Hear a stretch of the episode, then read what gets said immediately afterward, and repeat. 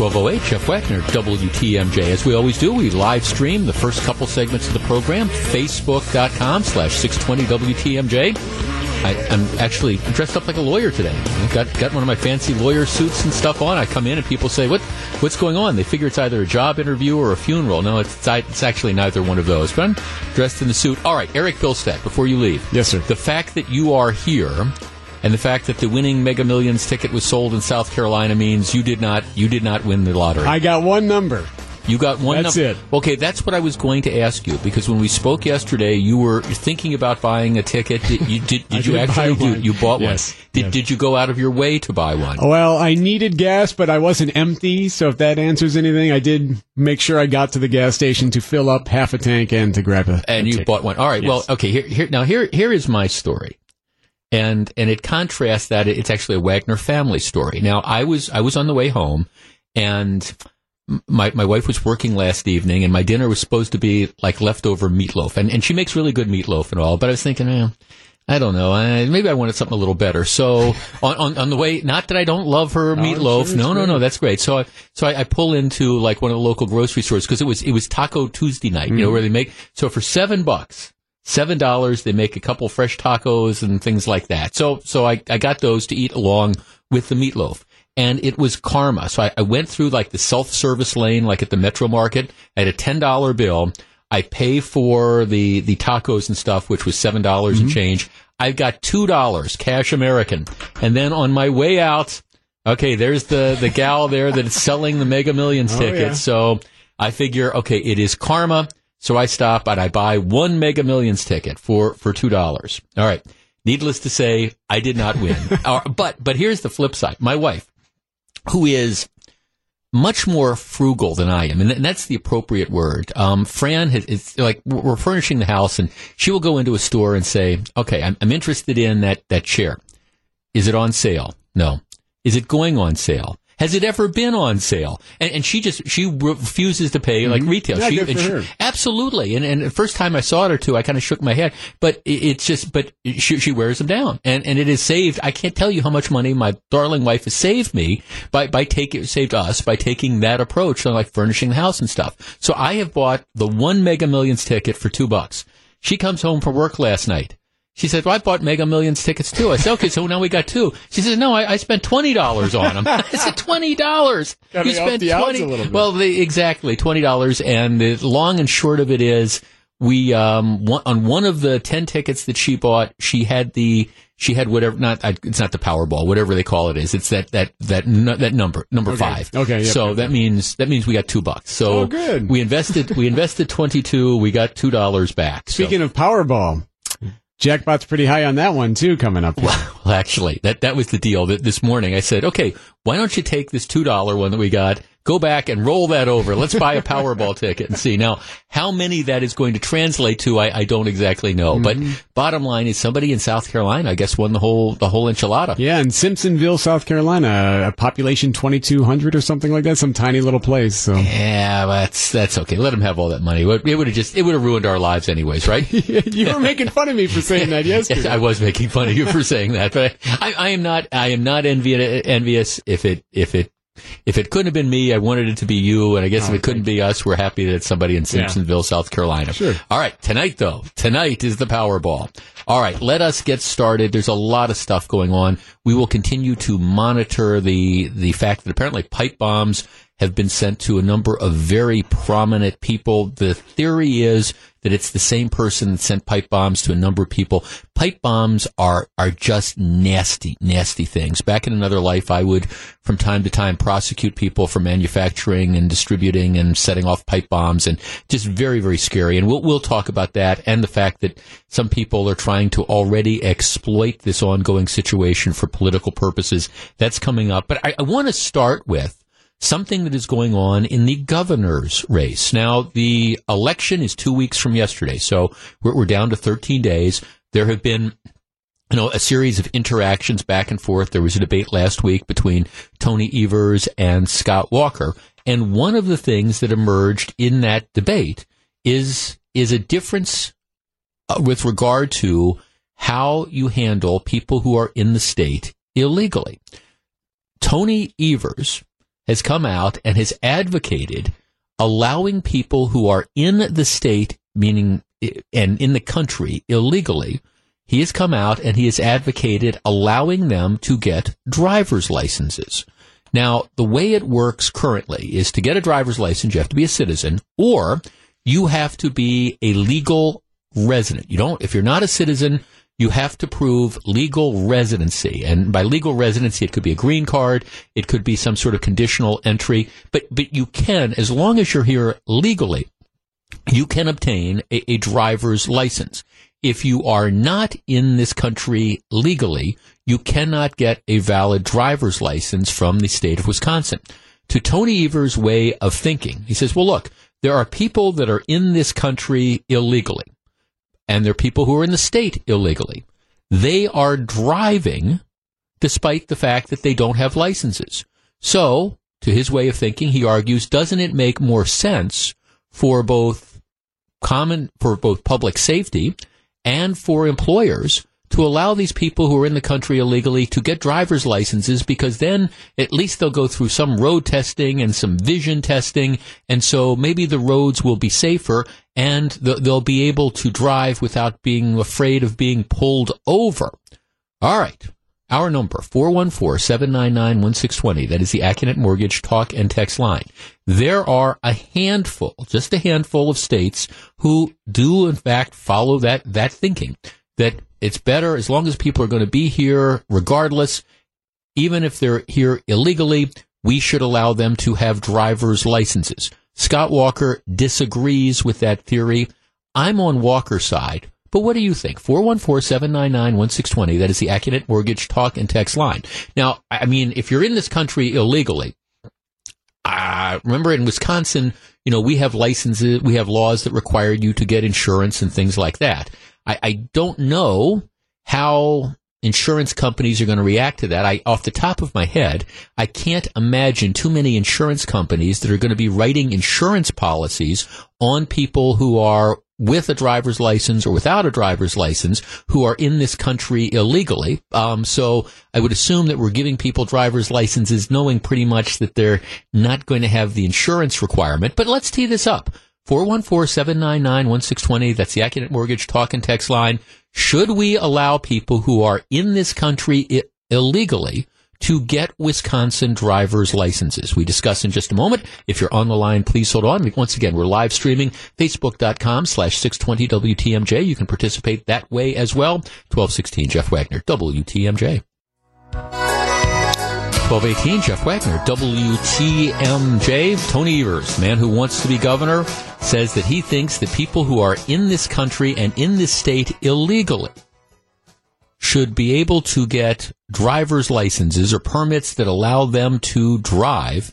He says, well, it'd make it easier for them to get back and forth to work. Now, of course, that also begs the question because if you are in this country illegally, you're not supposed to be allowed to work. And again, I draw the distinction between in the country illegally versus somebody who is a legal immigrant. If you are a legal immigrant, you can in fact get a driver's license. 414-799-1620. Nick in Milwaukee. Nick, good afternoon. I no, I, I think it's a horrible idea because, uh, like you just said, that they're already here illegally, thereby lawbreakers, and you're going to reward them with a driver's license. And what do you think they're going to do on election day? They're going to go out and vote for Big Daddy Tony. So well, I, I think it's a terrible idea. Um, no, th- thanks. Well, I mean, I, I, guess, I mean, that's one of the concerns that people have is that this means that, oh, okay, it's going to be easier to vote because you have the identification. I don't know about that or, or, or otherwise, but this is one, maybe it, it's just the simplistic thing, but this is one where you go back to say, what part of illegal do we not un- understand? If somebody is in this country illegally, all right?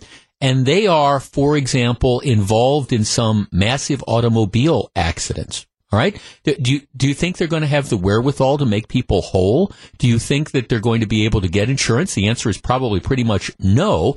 So why, why are we encouraging somebody who's broken the law to get here in the first place to be able to stay? And then again, to me, it all begs the question. If you're in this country illegally, you're, you're not supposed to be allowed to work. So this idea, well, they needed to drive back and forth to work. Well, okay, the employers aren't supposed to be issuing, they're not supposed to be employing people anyways if they're not in this country legally. I mean, we're, this station, they're, they're, in the next week or so, they're, they're going through a sale. Scripps is selling us to Good Karma. So, you know, all of the employees at Scripps, you know, are, are now going to become good karma employees. That last week, I had to fill out a, a, form. What do they call that? The E9s or whatever. I had to come in with my passport proving that I am a U.S. citizen so I can continue to work here. Everybody around here did. 414-799-1620. Mike in Fond du Lac. Mike, you're on WTMJ. Good afternoon. Uh, yes, sir. Uh, thank you for taking my yes, call. Sir. I'm taking this from a different perspective.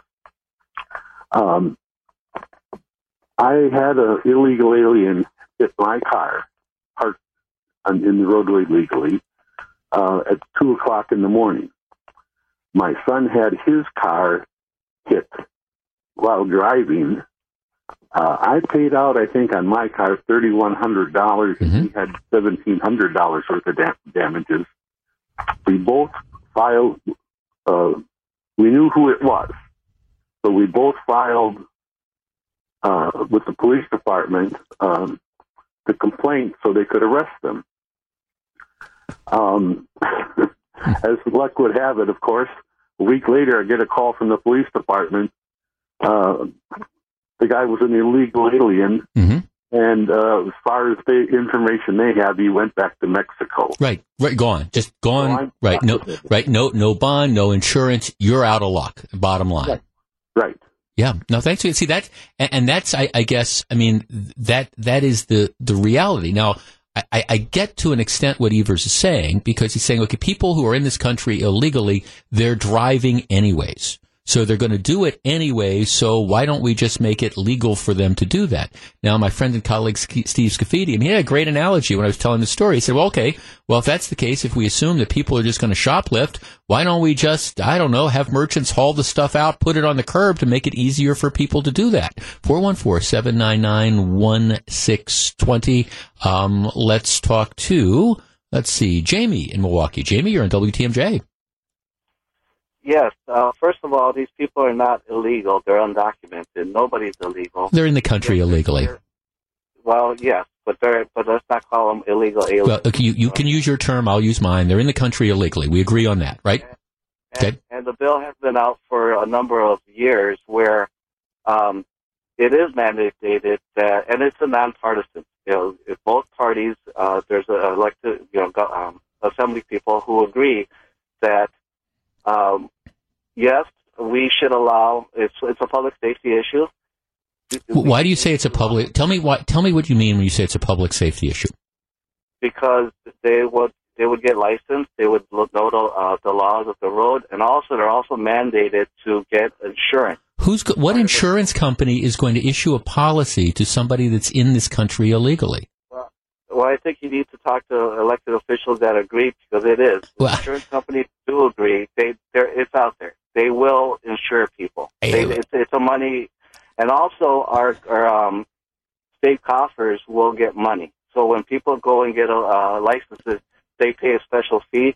So it, it's a win-win for everybody. Well, no, the only way it would be a win. Oh, let me ask you this. Let me ask you this.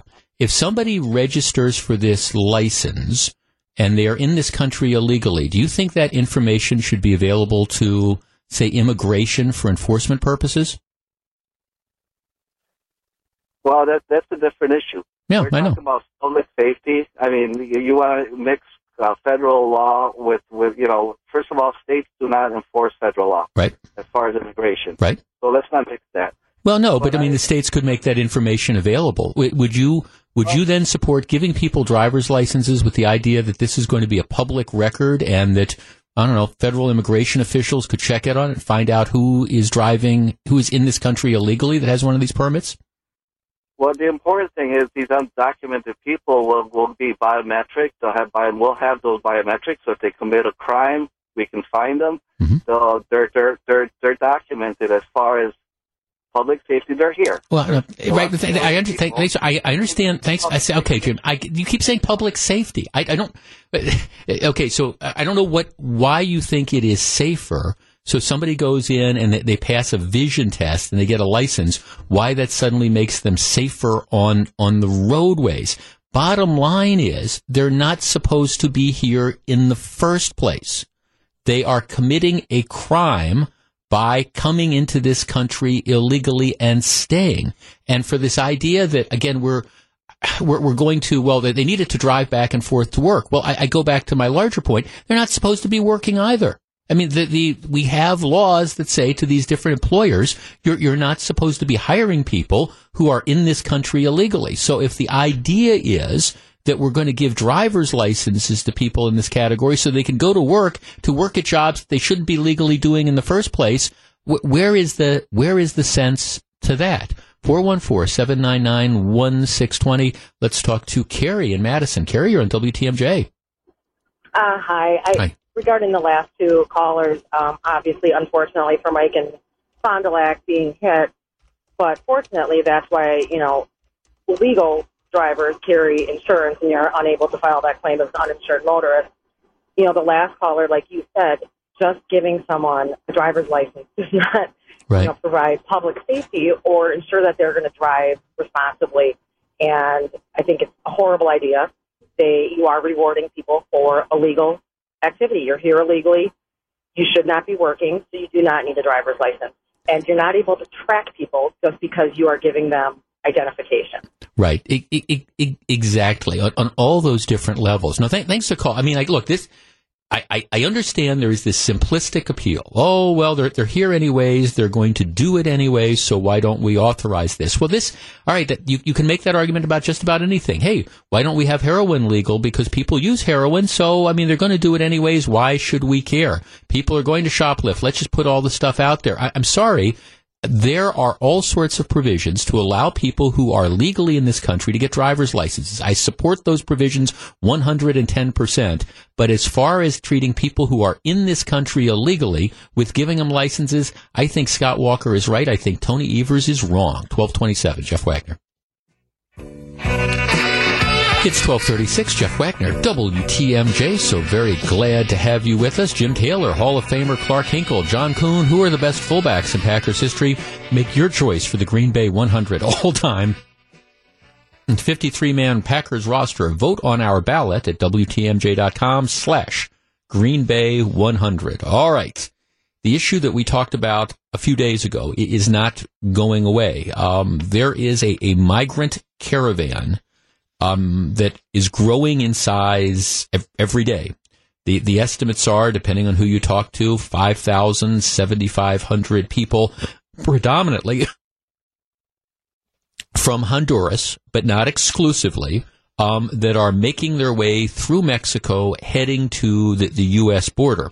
There's also reports that a second migrant caravan is gathering in Guatemala.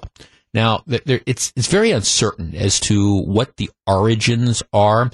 The uh, president of Honduras has been accused of of being the one who is kind of behind this, um, trying to say, okay, well, what we're going to do is we're going to get people out of out of our country, sort of like Castro and the Mariel boat lift. I don't know if that's the case or not, but you do know that you have people who are fleeing, you know, Central America many of whom are, are looking for a better life. There, there's no question about that.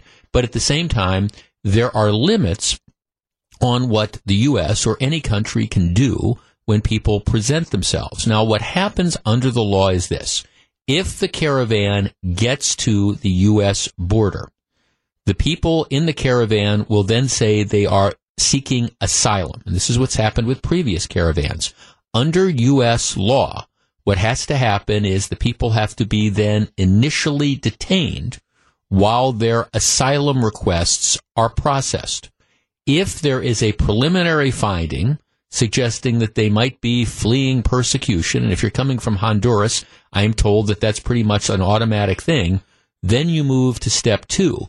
In many cases, what's going to happen is the people who are pending asylum are going to be released into this country while their asylum requests are being processed. And in all likelihood, many, maybe most, not all, but many are then just never going to show up. They're going to disappear. So they'll be stopped at the border. They will make their asylum request. They will be detained. And then in most cases, they will be released with the idea saying, okay, come back for a formal hearing. And many, if not most, don't ever come back. So it's a path then, then you're in this country illegally. And I guess if Tony Evers gets its way, you can work your way to Wisconsin and you can get a driver's license. That's, that's just kind of it. But you, you do have th- these competing interests. You have people who are, in many cases, looking for a better life. So they are fleeing en masse, thousands and thousands of people. Again, reports are a second caravan is being organized. Should we, what should we do? I mean, it, this is a country, I'll present it one way, this is a country built on immigrants. You know, come give us your, your you know, you're, tired, you know, you're poor, yearning to be free. All right. Should we do that? And if you have five, six, seven, ten thousand people, whatever the numbers are, who present themselves at the southern border saying, you know, we're looking for a better life, should we just let them into this country? Is that the humanitarian thing to do? Is it the right thing to do? Or are we heartless if we turn them away? 414-799-1620. That is the Accunet Mortgage talk and text line. Right now, President Trump is saying, hey, I, my plan is to deploy the military. I want to stop people from getting into this country. They're trying to use diplomatic measures with Mexico to get Mexico to stop people from coming into, getting through Mexico, stop them before they get to our border, where you then have this issue created. There's also threats to go after some of these Central American governments who are, I mean, again, some of the arguments are that those governments are encouraging people to leave.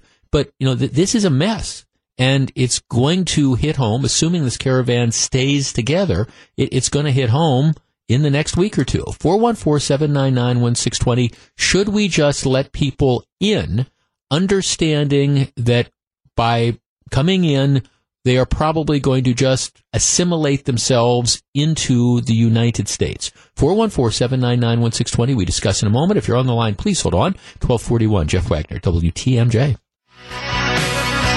1244, Jeff Wagner, WTMJ. Let's start with John in West Allis. Good afternoon. Hey, Jeff, this is John from West Allis. Yes, sir. Um, you kind of hit it on the head when you said give us your tires report. And I think that we can't put an asterisk by that. You know, um, when we opened up uh, Ellis Island, you know, it was celebrated. And most of those people were hardworking people, as we know, mm-hmm. but some of them weren't. And that's where we kind of got the mafia from. I think that yes, we should let it in, but it should be it should be a criteria on how to do it. There's a way to do it. We're smart people. We're Americans. We know how to figure things out. Let's sit down, both parties, and figure it out. Well, I mean, but thanks for calling. Let me explain that this is at least how I understand that the process works. You present your you present yourself at the border. You come in and you say, I am fleeing persecution. I want asylum. All right. At that point in time, the way it works now is automatically you are allowed to stay in the U.S. They then, you can be detained and they have like a preliminary investigation to determine whether there might be some merit to the asylum claim. And if you look at previous caravans, almost everybody gets that preliminary determination. All right. So at that point in time, it takes seeking asylum takes a long time. It is a long process, and and not a lot of people are actually granted asylum. So you have all these people that present themselves. They say we want asylum. There's a preliminary determination that oh you're you're coming from you know some banana republic. You're coming from Honduras where the, the government is this terrible government. Yes, all right, we're going to make that preliminary finding. All right, so then you get that preliminary finding. Then what happens is you are typically released with the instructions, all right, well, come back, you know, we'll, we'll further this along. And it's at that point where people get released that they just decide, okay, well, we're not going to come back and pursue this. We're just going to kind of melt into the, the, the, country. And we're, once we're here, we're here and we'll take our chances whether we ever get caught. And that's, of course, if you were talking about a handful of people, maybe you can live with that. The problem is you're talking about 5,000, 6,000, 7,000 people. Now, who knows that everybody in this caravan is going to get there, but you really kind of overwhelm the system. And I guess to me, that becomes the issue. Can we really have essentially open borders for people who are coming up from Central America and decide that they're going to, you know, walk through through Mexico. Um, can can any country simply at this point in time say, "All right, just, just come on into this country. We'll we'll take 5,000, we'll take 10,000, we'll take, you know, is, is, there a limit on our resources? And of course, you know, th- this is different than legal immigration. 414-799-1620. Let's talk to Sam in McHenry. Sam, you're on WTMJ. How you doing, Jeff? Hi, Sam. What do you think? We don't have the ability to do this anymore. You know, the previous caller was talking about the Europeans coming across. You know, when they got here, they all had skills, and those skills went right to work to build the country that we currently have right now. These people coming from Central America, South America, whatever, they they just don't have these skills. And when they get here, they're coming into one of the most sophisticated countries on the face of the planet. What are we going to do with all these people when we're already running debt and we can't even make do on the obligations we've made to people that have lived here their whole lives, paid taxes, and they're all being told, well, you might not see your Medicare, you may not see your Social Security. Well, yeah. What do you do with millions more?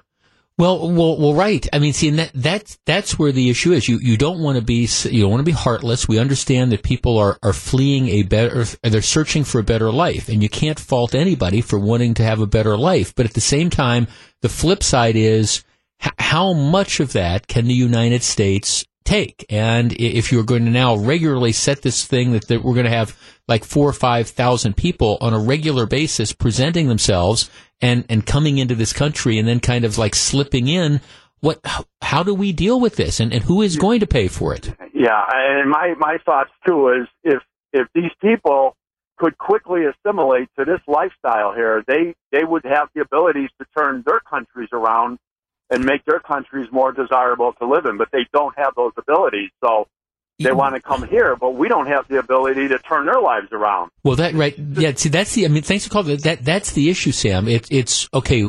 Let us assume, and this again, I, I'm I'm not going down this route that some people are saying. Oh, this is it's it's full of criminals and things like that. I my guess is what you see is you see people who are leaving leaving their country in search of a better life, and, and I I understand that, and I on the one hand, you can't fault that. But at the same time, the flip side is how are they going to make that better life? And, and what can the U.S. reasonably be expected to do? Now, I've said this before. I don't know that there's any country in the world anymore that, that has just open borders. I mean, we, generally speaking, people control, countries control their borders because what happens is if you have unchecked sort of immigration, if you have thousands and thousands of people that are crossing the border on a regular basis and then getting into this country and then saying, okay, we want to take advantage of all the social services and things that are there, it, it ends up with a crippling sort of cost. And that's why you have to end up controlling your, your borders. And it's why I think in this case, it's so important for President Trump to get with the president of Mexico and, and figure out a way to deflect this caravan. Because I tell you, once they get to the border, you, have got a problem. You, you've got a problem because they present themselves under the law. They say they want asylum, and there's really very little you can do the way the law is constituted now to then stop people from coming in. And, and like I say, a good portion after they get in We'll probably get a preliminary finding that, yeah, you're coming from Honduras. Yeah, you're, you're fleeing persecution. And then you're, you're into this country. And then who knows what happens after that. 414-799-1620. Let's talk to Heidi in Union Grove. Heidi, you're in WTMJ. Good afternoon. Hi. Thanks Hi. for my call. Yeah, thanks. Yes, thanks for calling. What do you think? Um, you know, when the last caller just had said, um, you know, let's work together on this basically when they come over, instead of releasing them into our country, the immigrants, why don't they just go back to their country and say, we'll contact you if you're available, if you work our, if you work with our system, instead of releasing them into our country for their asylum. Yeah, well, of course, what, what they would argue, the, the, the, the idea, the way asylum works is that we can't return to our country because if we return to our country, we're going to be persecuted, we're going to be killed, oh. all those type of things. That's the argument that's behind asylum. Oh, okay. But don't don't they aren't they um stationed then in in like Florida or where they come from to get contained? there Right. And then why don't we just keep them there instead of releasing them? Yeah. Well, I mean, I, I mean, I thank you. Yeah. Thank, I mean, th- these are. I mean, and again, I, I'm I'm I'm oversimplifying this, but again, the way I understand that the law works and the way it works with like previous caravans is, is you come in, you say, I want asylum. There's you're then detained and there is a an initial hearing. And for many people coming from these countries, at least at the initial level, yes, there's a possibility of persecution. You may be entitled to asylum. The asylum process takes a long time, and we we don't, at least right now, we don't have the facilities to just keep thousands and thousands of people essentially detained while you work its way through the asylum thing. So what we do is we release people kind of uh, the equivalent of like personal recognizance. Here, we're going to release you. You come back in three months for your hearing. And uh, again, then people end up not coming back uh, because ultimately a lot of people that initially might be told you can get asylum, they ultimately don't end up qualifying for this. And it's, and look, I have no issue with the asylum process, I, I guess, but I, I don't think it was meant for thousands and thousands and thousands of people. It's a system which was developed. You have, you know, the, the family that presents itself, the political, the persecuted or whatever that shows up.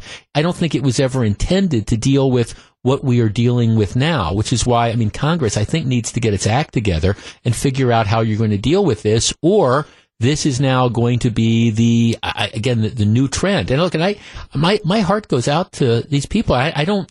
I, I, understand you. Know, You're you're living in a in a country where the living conditions are absolutely terrible, and you've got a totalitarian government, and all you want is a better life for you and your wife and your three kids, and so you're willing to set out on this this very very dangerous thousands of mile trek, you know, trying to get into the United States. I, I understand the motivation that people have, but from the perspective, and I don't want to sound like the ugly American, but from the perspective of this country, we have to be able to regulate this flow somehow, and and that's the reality because you, you want to be kind, you want to be compassionate, but you can't allow thousands and thousands of people on a daily basis or a weekly basis to pour into this country. 1254, Jeff Wagner, WTMJ. 1257, Jeff Wagner, WTMJ. Have a text here from Ron, who writes, are we setting a precedent by allowing 7,000 refugees to enter our country? The Wall Street Journal today had a large picture of a new group forming in El Salvador this week planning to head to the USA. Where does this end? The answer is it doesn't end. That that's that's the thing. It, it does not end. And uh, again, this isn't illegal immigration per se. This is people who come in and say, I want asylum, but then they get into this country and then in large measure, then once they're here, they're here. It's very difficult to find them if they melt into the, into the uh, fabric of the country this is a huge issue. I, I, think in many respects it's an abuse of the asylum procedure, but I mean, Congress has got to get its act together and figure out how it handles this. Hey, before I turn it over to the top of the hour news, and we will have the latest update on the pipe bombs that are sent to a number of prominent people today. It appears that it's the same person who sent them all. And pipe bombs are just nasty, nasty things, and hopefully they'll be able to find who did this very, very quickly and prosecute him. This was an amazing story, though, yesterday. The Milwaukee Health Department is apparently under criminal investigation. Now, we, we know the health department and the whole, you know, lead pipe thing has been a huge, huge scandal. And, and we know they've had trouble trying to find it. But what happened was the Common Council, they, they wanted to subpoena the former health commissioner, Bevan Baker. And apparently, then ultimately they, they let him out of the subpoena. And now the head of the Milwaukee County, uh, the Milwaukee City Hall, um, one of the aldermen ended up saying, well, the reason that they did that was because apparently the, the health department is under a criminal investigation. And Bevan Baker said he wasn't going to testify once he found the DA's office was going to be there. All right. What is going on in the city of Milwaukee? I mean, seriously, it has now gotten to the point that in Tom Barrett's Milwaukee, things are so out of control that you have the district attorney's office investigating branches of city government for alleged criminal wrongdoing? Welcome to Milwaukee. And where is Tom Barrett in, in all this? You know, his department heads apparently under criminal investigation, or at least members of those departments under criminal investigation. How could it have been allowed to reach this stage? It's one thing, again, if you've got gross competence. It's another thing if there might be criminality involved. 1259, Jeff Wagner, WTMJ. It's 108, Jeff Wagner, WTMJ. All right, I, I want to open up the phone lines, give you a chance to comment on the, the major story of the day, the fact that some kook, some dangerous kook engaging in an act of terrorism has sent pipe bombs to a number of prominent liberal figures and to the CNN offices. The package was apparently addressed to uh, former CIA Director John Brennan, who doesn't even work at CNN. He works for MSNBC. Uh, but but again, you get the idea. These pipe bombs are being sent out. But I, I do I, I do want to lead into this. Uh, we during Eric's newscast that they've got a, a quotation Hillary Clinton, who of course was, was one of the, the targets of, of one of these bombs, and it is very, very scary. Apparently one was sent to, you know, her home in upstate New York. She was not there. Former President Clinton was. That the thing was intercepted. Uh, but again, very, very scary. And I understand why, if anybody would have that happen to them, they would have every justification for being extremely upset. Hillary Clinton comes out and says, well, this is, you know, we, we have to, her, her phrase, and I think we, they quoted it during the news, is we have to, we have to end the angry political rhetoric. All right. And, and that's, that's all well and good. Except, of course, two weeks ago, Hillary Clinton does an interview with CNN where she says, and I've got the quotation in front of me now, you cannot be civil with a political party that wants to destroy what you stand for, what you care about. That's why I believe if we are fortunate enough to win back the House and or the Senate, that's when civility can start again. But up until then, the only thing the Republicans seem to recognize and respect is, is strength. Now, again, I, I bring that up simply because you know, today she's saying, well, we've got to end the angry political rhetoric. And I think two weeks ago, she was contributing to the angry political rhetoric. And then let's just turn back the clock about uh, two years to September 10th of 2016, where speaking at a fundraiser in New York City, Hillary Clinton said, you know, to be just, and again, I'm quoting, you know, to be just grossly generalistic, you could put half of Trump's supporters into what I call the basket of deplorables, right? The racist, sexist, homophobic, xenophobic, Islamophobic, you name it. And unfortunately, there are people like that, and he has lifted them up. The other half of Trump's supporters feel that government has let them down and are desperate for change. So, I mean, I, on the one hand, you have one of, I think, the principal practitioners of angry political rhetoric over the, the course of time, and I'm not even getting into the vast right wing conspiracy, now denouncing the angry political rhetoric. And again, I think, you know, you know, maybe somebody should ask Mrs. Clinton, well, all right, you're, denouncing this angry political rhetoric, but perhaps, you know, have, have you been one of the people that has contributed to it as well?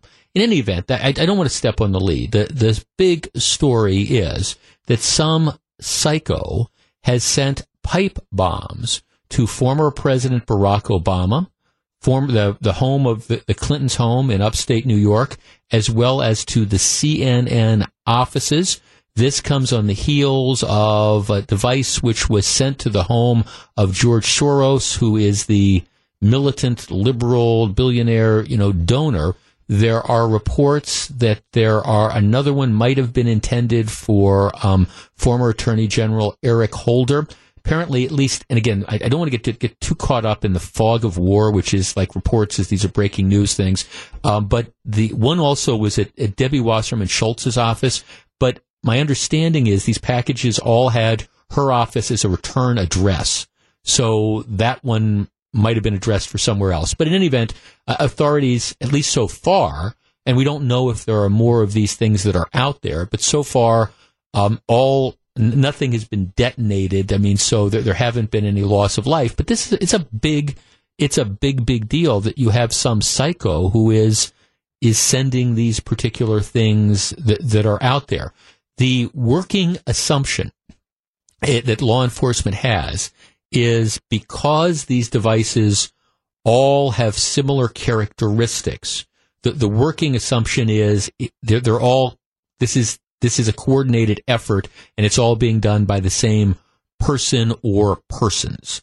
Um, and, and of course, law enforcement is aggressively, you know, going after this and hopefully they will be able to identify the person or persons responsible and end up bringing him to justice. So, I mean, the, the good news is that so far nobody has been injured as a result of this, but still, this, this is scary. And just like when you had the congressman who was shot a couple years ago at the baseball game in um, in Washington D.C., whenever you have these acts of terrorism, and it is this is an act of domestic terrorism. It, it doesn't matter whether it's directed at Republicans. It doesn't matter whether it's directed at Democrats. It is a matter of, of domestic terrorism and needs to be denounced and authorities need to investigate. And once they catch the people responsible, they needed to be prosecuted to the full extent of, of the law. Interestingly enough, already though, there are people that are starting to, you know, point fingers. For example, I want to read you the first four paragraphs of the, the New York Times story that appears on this. Explosive devices sent to Clinton's, Obama, and CNN. Explosive devices were sent to former President Barack Obama and former Secretary of State Hillary Clinton, as well as the CNN's offices in New York, sparking an intense investigation on Wednesday into whether Obama is going after targets that have often been the subject of right-wing ire. A law enforcement official said that three devices were similar to one found Monday at the home of George Soros. None of the devices harmed anyone. Law enforcement officials said they were investigating whether all the devices were sent by the same person or persons. Mrs. Clinton, Mr. Obama, Mr. Soros, and CNN have all figured prominently in conservative political attacks, many of which have been led by President Trump. He has often referred to major news organizations as the enemy of the people, and he has had a particular animus for CNN. In a statement, the White House condemned the attempted violent attacks. Uh, the White House statement said these terrorizing attacks are despicable, and anyone responsible will be held accountable to the fullest extent of the law. The U.S. Secret Service and other law enforcement agencies are investigating and will take all appropriate actions to protect anyone threatened by these cowards. That's the White House statement. All right. Let, let's let's cut to the chase because this is. Let me discuss the issue that I think you will be hearing all over all the talking head shows this evening.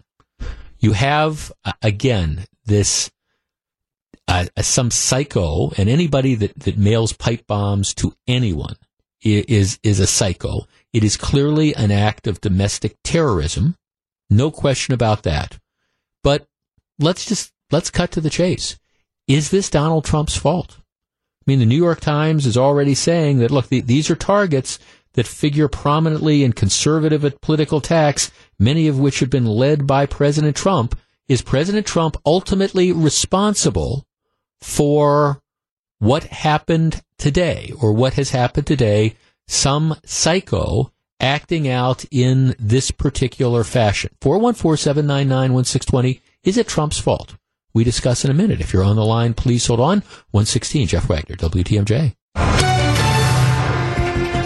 It's 119, Jeff Wagner, WTMJ. President Trump is getting ready to make some remarks. I believe he is at the White House. He's supposed to talk about opioid abuse, but he's also, we presume, he's going to be commenting. Eric Bilstad, come on and sit down. He's going to be commenting on, uh, again, the, the various pipe bombs which were sent uh, across the country today to particularly in Washington and New York in New York that is right this was a scheduled event to talk about the opioid epidemic that everyone has been fighting and because of what's happened today with these pipe bombs the White House says yes he is expected to also address the uh, the devices that have been sent at this point, it looks like the first lady is speaking. Yeah, let's dip in. Let's see. see, see, see. The work still to be done. We are here to talk about the continued actions we are taking to combat the opioid epidemic, which my husband will talk about in a few minutes. I must say I'm proud of our president and the work being done in the White House and across so many agencies to help those affected by drug abuse and addiction. Just last week, I visited Thomas Jefferson University Hospital to learn about their maternal addiction treatment, education, and research program called Matter. This program supports families and babies born with neonatal abstinence syndrome by providing mothers with the tools they need to help become successful parents. My campaign, Be Best, is committed to helping children and the many issues they face as they grow up. And sadly, drug abuse is one of those issues. Be Best will continue to shine a light on successful programs like Matter that demonstrate positive results for children. Over the past year, I have traveled both nationally and internationally learning about many of the programs offered through private organizations, schools, and hospitals, which are meant to help children and families as they deal with drug addiction. What I constantly hear is the need for support at all levels.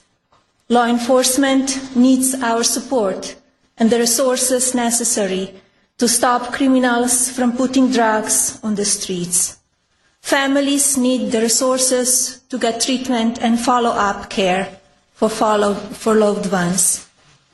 Those who are addicted need the support, resources, and guidance to know they are fighting a disease and should not be ashamed. Young mothers need the support necessary to not only beat their addiction, but get the tools needed to become successful parents. Babies born addicted need the resources for treatment, but also need follow-up care for years to come. I was honored to be part of a roundtable comprised of several experts at Thomas Jefferson University Hospital that was convened to help with the design and implementation of a new initiative the Department of Health and Human Services is working on to measure the long-term health outcomes and needs of infants suffering from neonatal abstinence syndrome. As a nation, we must come together to fight this epidemic by providing as many resources as possible. And I know that as long as my husband is in office, this will remain a priority. Fighting opioid abuse goes across all party lines. Thank you all for being here and being part of the fight to end this epidemic. It is now my honor to introduce the President of the United States.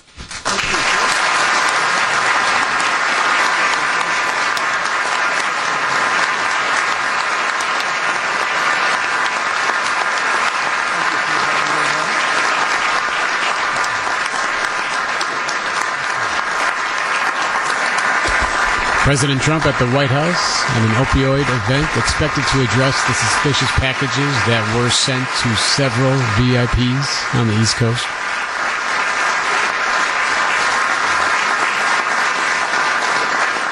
I want to thank you very much, Melania. I know how hard you've worked on this.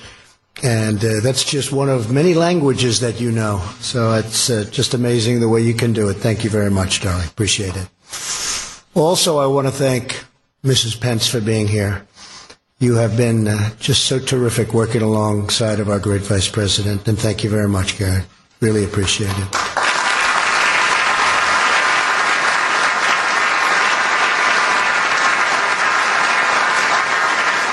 I'd like to begin today's remarks by providing an update on the suspicious packages and devices mailed to current and former high ranking government officials the safety of the American people is my highest and absolute priority. I have just concluded a briefing with the FBI, Department of Justice, Department of Homeland Security, and the U.S. Secret Service. As we speak, the packages are being inspected by top explosive experts, and a major federal investigation is now underway. The full weight of our government is being deployed to conduct this investigation and bring those responsible for these despicable acts to justice. We will spare no resources or expense in this effort. And I just want to tell you that in these times, we have to unify. We have to come together and send one very clear, strong, unmistakable message that acts or threats of political violence of any kind have no place in the United States of America.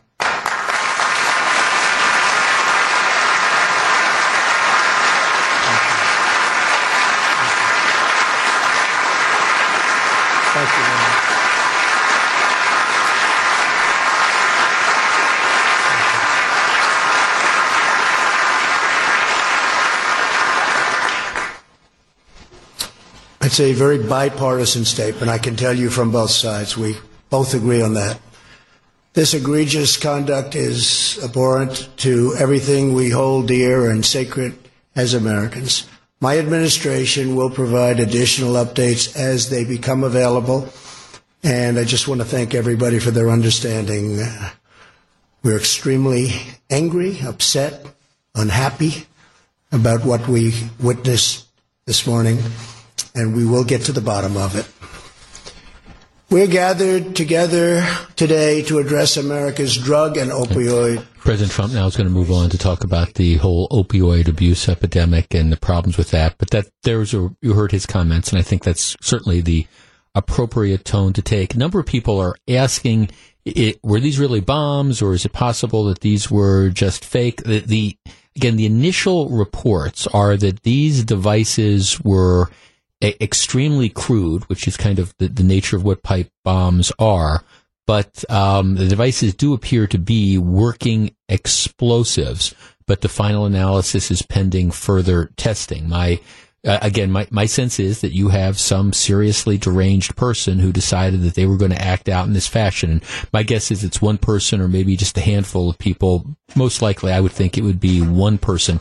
There's going to be a lot of people who are going to be sitting there saying, okay, well, this is, this is President Trump's fault or this is so and so's fault. And I, I think, the, the reality of this is that we have had a coarsening of the political culture. You have certainly President Trump who has contributed to that. You have a number of people on the left who have decided as part of this resistance, we can do anything, we can say anything, anything goes.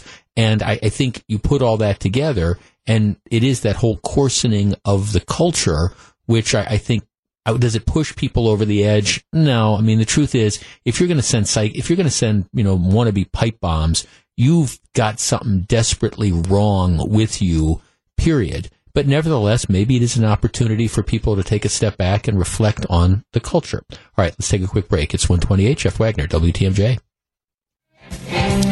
It's 137, Jeff Wagner, WTMJ. We need your help to raise the beam. That's Eric Bilstad's new WTMJ Cares project, and they hope to raise money for Wisconsin's 9 11 Memorial in Kewaskum. Is a wonderful cause. Check out what it will look like and how you can help. Simply text the word CARES, C A R E S, to 414 799 1620.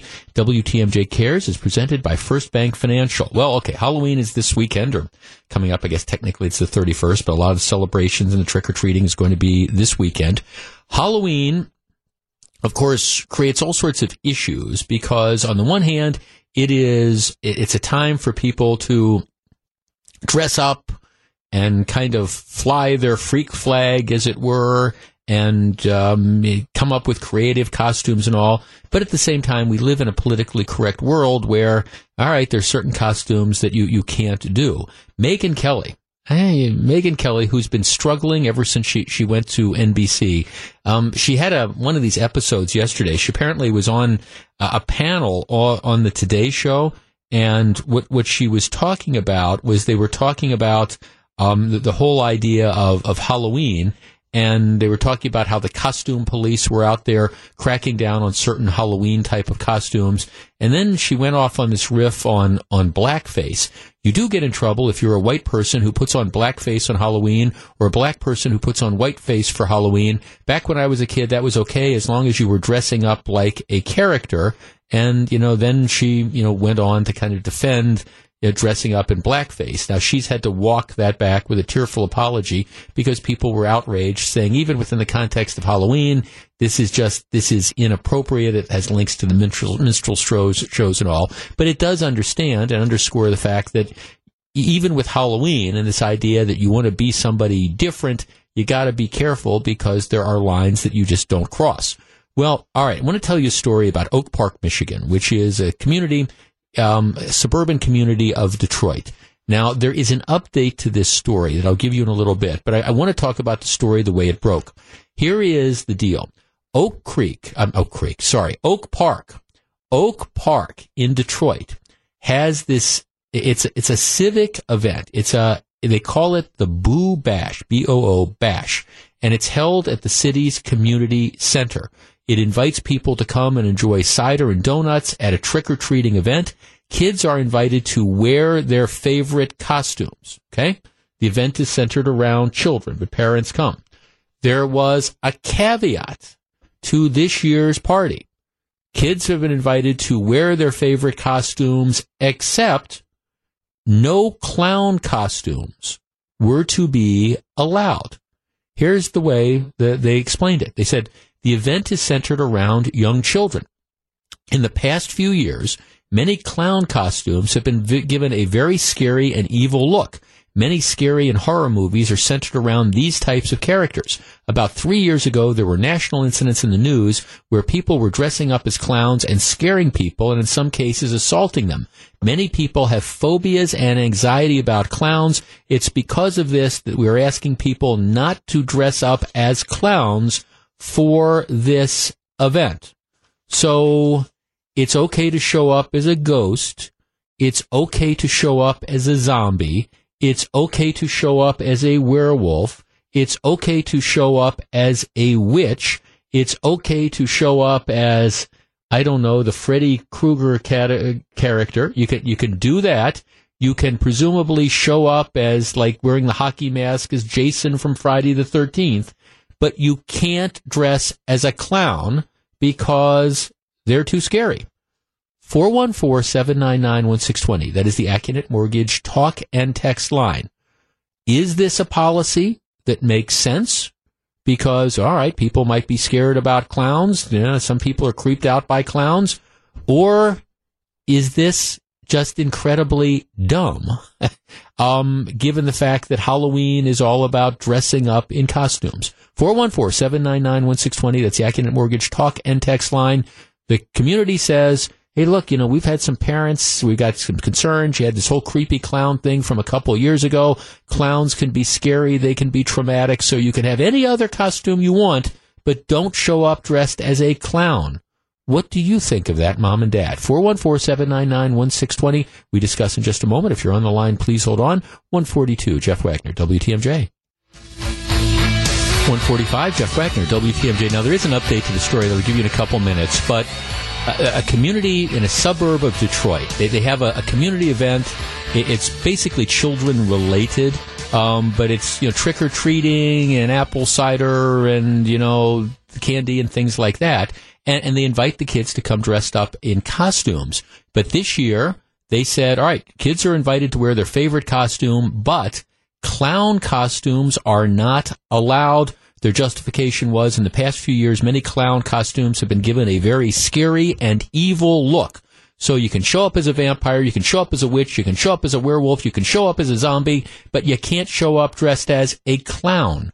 414-799-1620. Let's start with Danny in Shorewood. Danny, good afternoon. Hey, how you doing? Good. What do you think? Well, I understand a little bit only because, well, I grew up afraid of clowns and I still am to a point. I don't feel comfortable around them, but I'm not, you know, definitely afraid. But I understand to the point where clowns have been made extremely frightening now. You know, mm-hmm. where like what's the Stephen King's It movie out and right. so on. Uh, the clowns have been made to look evil, but at the same time, Halloween is a time to be scared the heck out of. Mm-hmm. And so, you know, I've seen costumes that are a lot worse like werewolf costumes and zombie costumes, costumes yeah, and zombies and so on. The problem, I think, the main problem is that we're getting into a society now where unless the world is covered with Nerf, we have to change everything. they, they, they show you one kind of giant Nerf ball. I mean, okay, 414 799 1620. That's the Accunet Mortgage Talk and text line. Okay, so here's a note. By their logic, it's safe to go to Halloween parties dressed as an SS officer. Talk about, um, you know, virtue signaling so heavily that you can't see the forest for the trees. I mean, this, this is the problem you have. Now, I, when I first saw this headline, costumes banned, I thought it was going to be, okay, you've got costumes that are too provocative or whatever, but this is no clown costumes? Peter on the south side. Peter, you're on WTMJ. Yeah, I was telling him earlier. You know, I'm driving around with a clown mask right now on my passenger seat headrest, looking out the window, and I have gotten thumbs up all week long. No problems, no nothing. My son is afraid of clowns, and I sent him a picture of this, and he gave me a thumbs up. Okay, now, I, now Peter, idea. I do, I do have to ask you, why are you driving around with a clown mask in your car? It's Halloween. You got to oh. enjoy. You okay. got to, you got to stay young at heart. If you're okay. If you're a uh, Debbie Downer, okay. you're just going to grow old all by yourself. You just, I'm sorry, it's just something that I've always done. I've done uh, Michael Myers last year. Okay. I had Jason the year before. Okay. It just happened to be a clown this time, and I mean, I've never had nobody look down on me, just stare, except for today. I made a delivery at Bryant Stratton College. A young lady walked out. She saw my cl- uh, clown mess. She screamed a little bit. She's like, "You know that is great. I love it." She goes, "You have a great weekend," and she walked away. Yeah, well, right, because it's all in this. Thanks, I mean, it's all in the spirit of Halloween. Now, I mean, I guess see, this is the thing to me. If if you want to have a party um, around Halloween, and you want to say for whatever reason we're not going to allow costumes, I, I guess I would criticize that because I think it's silly. But at the same time, I would I'd say, all right, I, I, maybe I understand that, but the idea that we're going to pick and choose certain costumes. Let's see, here's a text. I hate clowns, but seriously, get a grip. Find a puppy in a safe room and get over it. It is Halloween for pity's sake. And of course, somebody else makes the obvious joke. Sounds like they already have enough clowns running the town. I, I mean, I agree completely. It's like, all right, uh, of all the different you know, themes, you know, which you have, you know, I mean, of all the different things that, you know, can scare you, whether it's, you know, vampires or mummies or, or whatever, you know, they're going to end up singling out clowns. Now, I told you at the start of this that there was an update. This is just in the last couple hours. The city of Oak Park, well, they have now decided that the anti-clown ban they are going to back off of. All right. Working alongside city staff, the city's Parks and Recreation Committee makes a concerted effort to implement direct feedback they receive from residents of our community concerning the annual Boo Bash event. Over the last few years, many parents gave direct feedback saying that they were concerned their children would see clown costumes and relate to scary movies that are targeted for an adult audience. Honest to goodness. I mean, really, break out the bubble wrap. That said, the city has now decided it will not ban people with clown costumes or any other costumes from participating in the Boo Bash event. However, we encourage parents to use their best judgment given this is an event that caters to families and small children. Okay, so in other words, the, the city manager who thought he had a good idea, apparently upon being mocked socially, uh, decided, well, I think we're going to back off on it. So the bottom line is, if you attend the city of Oak Park Boo Bash event, the clowns are back in 151. Jeff Wagner, WTMJ. It's 154. Jeff Wagner, WTMJ. Game one of the World Series was last night, and I, I did not watch it. Um, without the Brewers in it, I have no interest. Boston Red Sox beat the Dodgers eight to four. There is a controversy. Matter of fact, the controversy occurred before the game. The Red Sox decided to invite um, Grammy-winning rock and roll Hall of Fame performer James Taylor, who is from the the Northeast there they decided to invite him to sing the national anthem. Here's here, here's James Taylor's version of the national anthem last night at the um, World Series.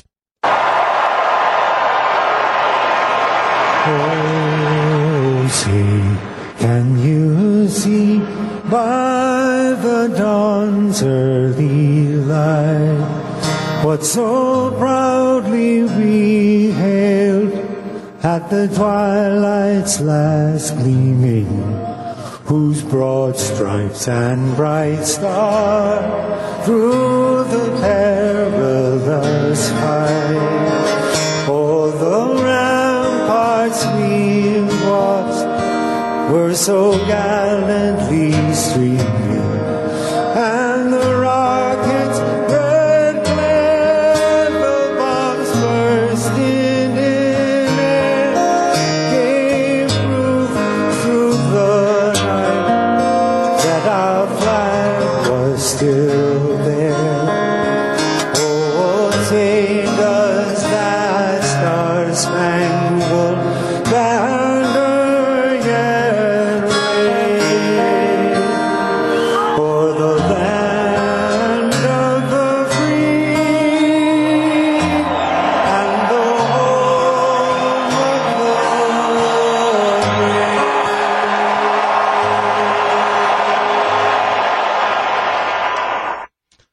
156, Jeff Wagner, WTMJ. We just got a couple minutes. I, this, this is generating a lot of controversy in, in, in social, the social media world where people hate on, on everything. He, he's just getting absolutely ripped for that version of it. And how, how dare you choose somebody like James Taylor? And this was terrible.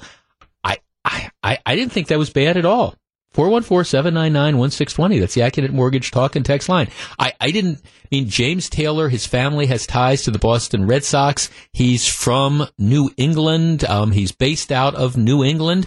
Um, I, I thought, I mean, I, I thought it was a, I thought it was a good version of that. I mean, have I heard better? Yes, but I've certainly heard worse. He, he's just getting ripped and the Red Sox are getting ripped for that.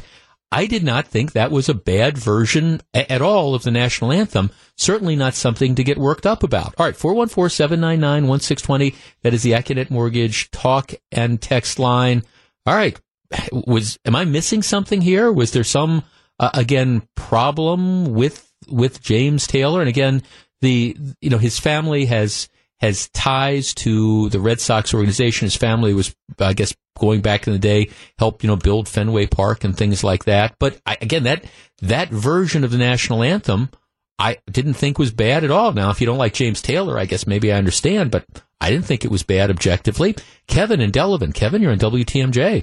Well, Delsman, but that's Delsman. Yeah, Hi, Kevin. I, I agree with you 100. percent It's James Taylor. What do you expect? I mean, did he did he kneel? Did he kneel when he was doing it? No. no.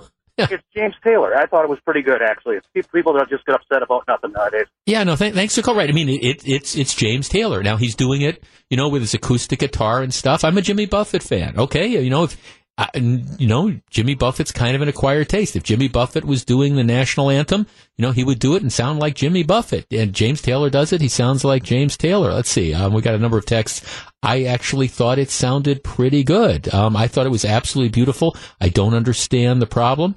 Another person texts, I've, I've heard way worse. Yeah, I, I mean, yeah, when, when I first saw these headlines, I was thinking, okay, my goodness, what's going on? Did he, you know, w- was there some screw up and stuff? I just, I think he did fine. Here's another text. Let's leave the national anthem issues to the NFL. James Taylor did a great job. That's, that was what I heard as well. So I understand there's some people who want to create controversies. This to me was a non-issue. Um, he was respectful. He was good. He was James Taylor. And uh, as far as I'm concerned, James Taylor can sing the national anthem anytime. All right, we got a lot of stuff coming up in the two o'clock hour, including limits on striking, $37 million for a high speed bus line or not, and much, much more. Stick around. It's 158. Jeff Wagner, WTMJ. 208, Jeff Wagner, WTMJ. So, Melissa, do you know how cold it was in Wausau, like around 6 a.m. this morning? Would you like to guess? I don't, but let me guess. I'm going to say, hmm, in the 20s? It was. All right. It was. Ding, ding, ding. Do I win something? Well, no. Okay. do you know, but do you know why I care? Or why it is of interest to me that I would even ask you whether you knew how cold it was in Wausau this morning? Not really. All right. Well, see. Okay. Well, here, here's Here's the rest of that story. Tonight, at about uh, 6.15, President Trump is going to be in Wausau, Mosinee, at the at the airport. Mm-hmm. And you want here's the deal: people started lining up to attend the Trump event somewhere late yesterday afternoon. I mean, there were people in line by four or five or six o'clock yesterday. They stayed overnight in 20 degree temperatures to the point that um, by by 6:30 this morning they had they had hundreds of people that were standing in of running on that record. And he's done a great job of resisting the urge to get drawn into some of the national disputes by people, including myself, you know, who you have the governor on the air and you ask him a couple of these questions. He hasn't gotten drawn into that. At the same time, you got to recognize that when it comes to rallying the Republican base, and that's what I think this election, this midterm is ultimately going to come down to. It's going to come down to a question of who is better off in getting their votes turned out. Like I say, for the last several months, there's been all this talk about a blue wave, and that might in fact that might in fact uh, emerge. But that blue wave has, I think, largely been based on what they would determine as an enthusiasm gap. You know, the people that hate President Trump, they're ready to run through brick walls to, you know, be part of the resistance and vote to send a message to Donald Trump. They're going to vote against everybody that has an R on their after their name. That's been the thinking, and I think that's showed up in some of the early polling to the extent you believe the polling. That is now starting to change, and now you have a lot of Republicans who are, I'm, I'm saying this, they're, they're coming home. And I think when you have the President of the United States, who still has the largest bully pulpit in the world, coming here to campaign for candidates, well, I think that that's, that's a good thing. And my guess is that all of those folks who are standing in line and have been standing in line since six o'clock yesterday evening, waiting to get into that airplane hangar to, to see President Trump in the rally, they're going to be people who are going to take that message and they go home and they're going to be part of the ones that get themselves and their family and their friends and run through those brick walls to vote. So I, I think it's going to be a very, very good night for Republican candidates. I think President Trump I tell you, there's nothing like a Trump rally, and I understand that the the detractors don't like to hear that. The idea and the importance of these things is coming out. President Obama, former President Obama, he's supposed to be in town for a few days as well. But you know, my guess is that everybody that goes to that rally tonight is going to walk away motivated to go out and vote in two weeks. And that's what it's all about now, because a number of these elections are about one thing and one thing only, and that is turnout and who can turn out their voters. That's going to be the determining factor on, you know, two weeks from yesterday. And when it comes to helping energize voters, I don't think there's anybody better than Donald Trump. 222, Jeff Wagner, WTMJ. It's 224, Jeff Wagner, WTMJ. If you were listening earlier, we were talking about this community in outside of Detroit that had originally decided they were going to ban clowns costumes from their Halloween celebrations. And we had a guy who called in and said he was driving around with a clown mask in the front seat of his car. And I, I asked him that, that obvious question of, of why. And he said, oh, it's just Halloween. He's, I, I, I assume it's the same guy sent, or, or else there's two of them like that, sent me a picture of this giant, like clown mask that's in, driving around in a car. okay, well, I guess it, it, it's Halloween. Just just get with it. That's uh, it's kind of like it's this in this particular case. It's kind of like a what's sort of like a clown dummy or something. I don't know exactly what it is, but it's Halloween. Get with the program. All right. As we have talked about on multiple occasions before, Milwaukee County is, for all intents and purposes, it's broke. When when you look at the obligations it has that is the money that's going to have to pay out and the money it has coming in. It's, it, it's broke. And you look at some of the big spending projects that, that are out there. The, the courthouse, uh, the safety building, actually, um, it's it it's decrepit. It needs to be replaced. That's probably two hundred and fifty million dollars, right? Then you've got all the issues with the maintenance of the parks. You've got the Milwaukee Public Museum, which is in Park County. You know, that's they're they're looking to move. They they need what hundred million dollars or whatever. You've got the controversy involving the domes. You've got the ongoing pension problems. I mean, it's just one thing after another. And the truth of the matter is, you know, there, there's just not enough money. That that's just the reality. So into this mix, we throw an item that is in the, the new budget and that is bus rapid transit. Now, we have talked about this before, and in my opinion, it's part of the ongoing war that Chris Abele and Tom Barrett have uh, about cars. And the idea of bus rapid transit is essentially to create a dedicated traffic lane that will run from downtown out to the medical college. Um, for example, I mean, here going to be a nine mile route extending west from the lakefront or along Wisconsin Avenue through downtown, through the Marquette University campus out to North Hawley Road, where it would then turn south and go down Blue Mound Road.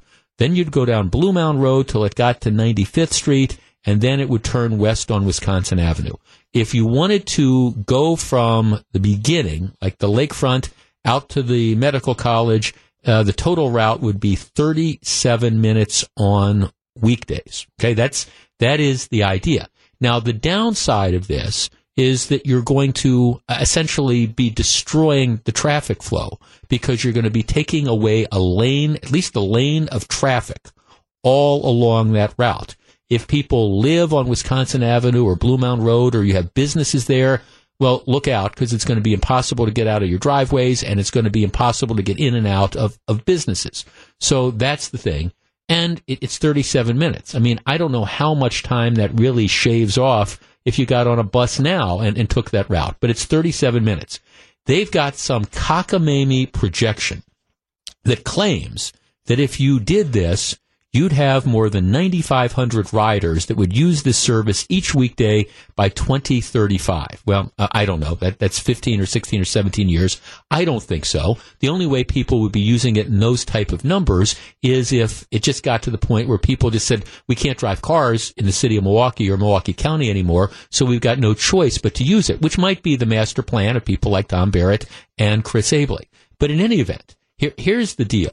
Um, the estimates are to get this started with the bus stations, the bus rapid transit lanes, the diesel hybrid buses, the charging stations if they used electric buses, the whole deal to do this will cost $52.2 million. 52.2 million. Milwaukee County is asking the feds to give us, to give them like I don't live in Milwaukee County anymore. So to give them, those of you who live in Milwaukee County, you are asking the feds to give you $37.4 million in grants. 37.4 million. And then, of course, uh, Milwaukee County would be responsible for coming up with the rest and then also operating costs. 414 799 1620. That is the Accunet Mortgage Talk and Text line. I understand that there's a number of silly things that we spend money on in this country, in this state, and Lord knows locally. I cannot think, well, with the exception of Tom Barrett's streetcar, $124 million. Yes, with the exception of Tom Barrett's trolley, $52 million for a bus rapid transit line 37 minutes between the lakefront and the medical college. To me, it is absolutely absurd. And of course, even if the feds give the money, that means Milwaukee County, that effectively has no money now, they're still going to have to figure out a way to come up with the rest. 414 799 1620. What do you think? Good expenditure of $52 million? 234, Jeff Wagner, WTMJ. Now, look, I, I, I understand then we're talking about stupid projects that are incredible wastes of money. Everything pales in comparison to the $124 million flop, I mean the hop, that, you know, Tom Barrett's trolley folly, the streetcar to nowhere. So I, I, but that can't be how we judge spending projects are around here. It, it, just can't be. So Chris Abele wants $52.2 million. He wants the feds to give us 37 million of that. Now, so far, the feds have not said yes. And hopefully common sense will prevail. We won't get the money and that kills this thing. But he wants to build this bus rapid transit line, which will uh, essentially make traffic along Wisconsin Avenue and Blue Mound Road very, very problematic. It will hurt the businesses along that area. It's not going to generate, in my opinion, any sort of significant type, significant type of ridership.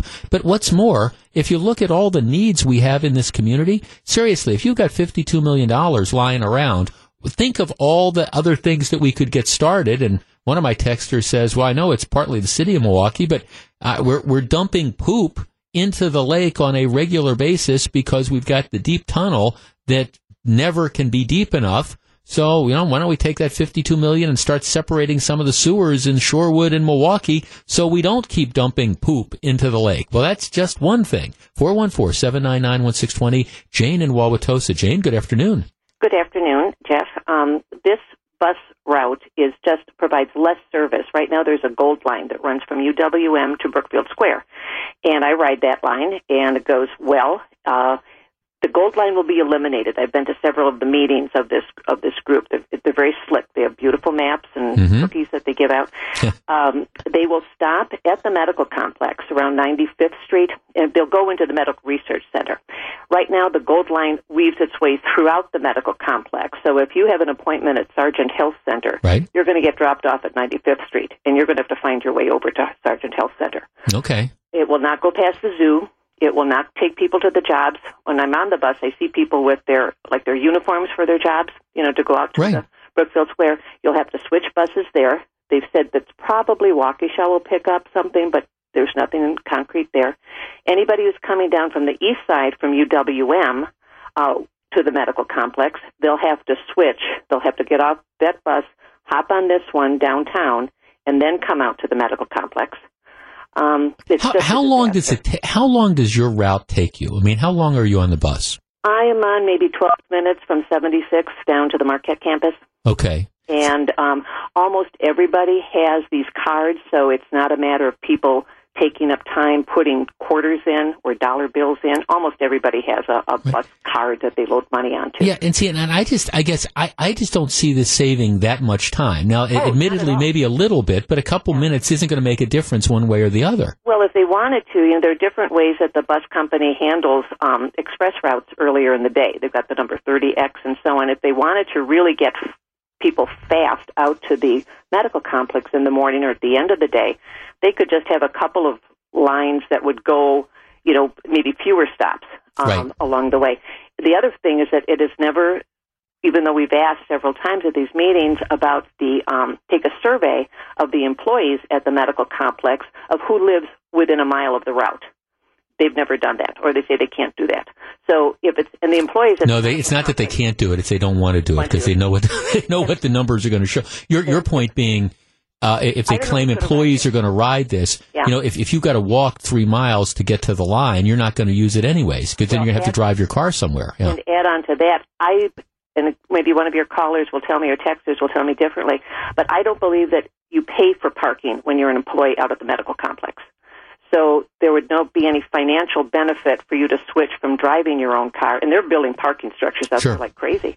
Um, so there's no financial benefit to switch to, to ride a bus for seven minutes quicker, if it's even that. Right. You, yeah, you see, and again, I mean, there there are things like you know you talked about. There, there, are things you could do if if you wanted to.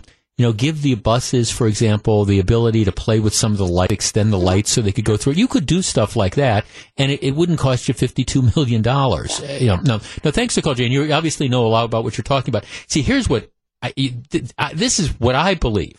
And, and, again, I, I don't want to go too far down this conspiracy route, but but this is, I think, part of this big plan to again. It, it all comes back to the trolleys. I think that the ultimate plan, and then people was okay. Once we get this dedicated bus lane in, all right, then then all right. Well, then we don't want to take these buses. Then what we'll do is we'll. This is the justification. Give us another couple hundred million dollars, and, and we'll extend the trolley line that'll be out there. I mean, it's just the, the bottom line. This is fifty-two million dollars.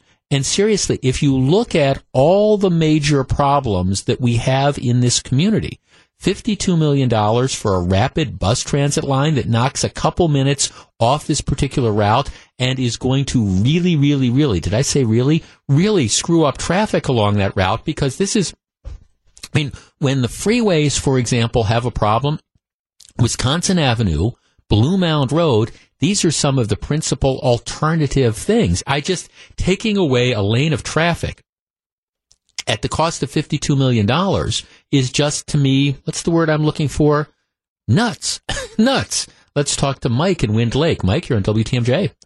Afternoon, uh, Jeff. I'm a law enforcement officer in Milwaukee County, and this is just kind of sickening. Nobody's riding the buses as it is mm-hmm. for the most part. They have enough buses going on. What are they doing about the courthouse? It's crumbling. Right. It's very old. That, the, the sa- rebuilding the safety building is two hundred and fifty million dollars, and it's got to be done. There's no question about it. Absolutely has to be done. Also, the Milwaukee County Mental Health Facility. That thing is sixty years old or so. It's poorly run. What are they doing with that? These problems are just stacking up.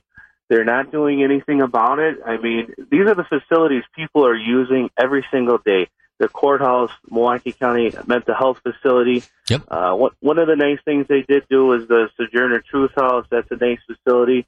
But this bus line situation is ridiculous for something people aren't using. Right, and, and, aren't going to use. And then, of course, you get these cockamamie numbers saying, well, you know, within 20 years, we'll have, you know, 9,000 people using it. Well, okay, Maybe, maybe not. Uh, I guess a lot depends on stuff, but but right now, given all the needs that you've identified in Milwaukee County, again, we're not even talking about some of the wants. We're not talking about you know what what they want to do with the domes. You know, if that's worth preserving, or or again the museum, or all the park maintenance and stuff like that. We're not talking about any of that. But you're going to spend fifty two million dollars on a rapid bus transit line? Give me a break. And the bottom line is, I'm in the millennial generation. My generation doesn't want to ride the bus. Right. We're in a medium level city where we can afford a car, can afford the parking, and we want to have our own car and drive to our destination and not take the bus. Yeah, you know, and th- thanks for the call, Mike. You're, you are you are so right. The the reality is that again, look, there, there are there are some cities that you go into where and, and okay, we were in Europe a couple weeks ago where uh, it, they're so congested um, that that you just for all practical purposes you can't drive. That that's just the reality. So that's why you need the vigorous and vibrant public transportation system. And there's places like that in the United States as well. Milwaukee isn't that place. And, I, don't think anybody's arguing that Milwaukee's going to be that place in the next 20 years. Uh, it, cars are cheap, parking is cheap, it is affordable, and that is one of the things when you talk to people who really, you know, are objective about this. For people who don't have cars, I mean, w- once they get jobs, one of the first things they buy is what? It's a car because they want the freedom and flexibility to be able to get around when they want. Now, I'm not anti-bus. And I'm not saying do away with the do away with the bus lines that we have running out there now. Also, if you've got enough justification, add a couple more bus lines if there's that much. But this idea of spending fifty million dollars tearing up the streets, taking away lanes from traffic, creating all the problems for people who live or work or who do business in that area, all to save a couple minutes, it's just not worth it. And it is an ineffective and almost obscene waste of money given all the other needs that we have around here. Jim and Franklin. Jim, you're on WTMJ. Hey, Jeff. Not only is this is there a lack of a positive benefit to this, there's actually a negative effect on uh, if they put this in on traffic. So it'll it'll goof things up even more. And uh, one other thought is that I'm trying to sell a house here in Franklin and have been for six months. And most of the people that I talk to don't want to live in Milwaukee County. They all want to move to Waukesha County. Right. Because of this kind of goofiness going on in, in Milwaukee County. It, it's amazing. Oh, well, yeah. I mean, it, exactly. I mean, especially when you look at all the, all the very real needs, you know, that, that they have in Milwaukee County for, for money, you know, and these things that you, we've got to spend the money on. You got to replace the safety building. It's falling down. You've got all these things and we're going to spend $52 million on a bus line? Really? Like you said, it's cockamamie. No, thanks for the call. It's just, and it, it's sort of like one of these frustrating sort of things. And again, it's, it's all based on this, this idea that well okay we're we're going to be able if you build it people will jump on this and this is what people really want. Um i don't think so. I, I don't think so. Now again the, the best news is this doesn't get off the ground unless the federal government decides that it is going to take $37 million and just pee it into Lake Michigan. I mean, that's that's effectively what we would be doing. So this doesn't get off the ground unless the feds come up with 37 million. Just like Tom's trolley folly wouldn't have gotten off the grounds if it weren't for the tens of millions of dollars of federal money that was around. Hopefully, at least for the foreseeable future, Milwaukee County doesn't get this grant. So we don't have to worry about this, but you know who knows how that'll turn out. Two forty-five, Jeff Wagner, WTMJ. 249, Jeff Wagner, WTMJ. So very glad to have you with us. If you are a regular listener of this program, you know that one of um, my ongoing frustrations is the absolute failure of the criminal justice system, both in southeastern Wisconsin and across the state, and actually across the country, to deal with juvenile crime.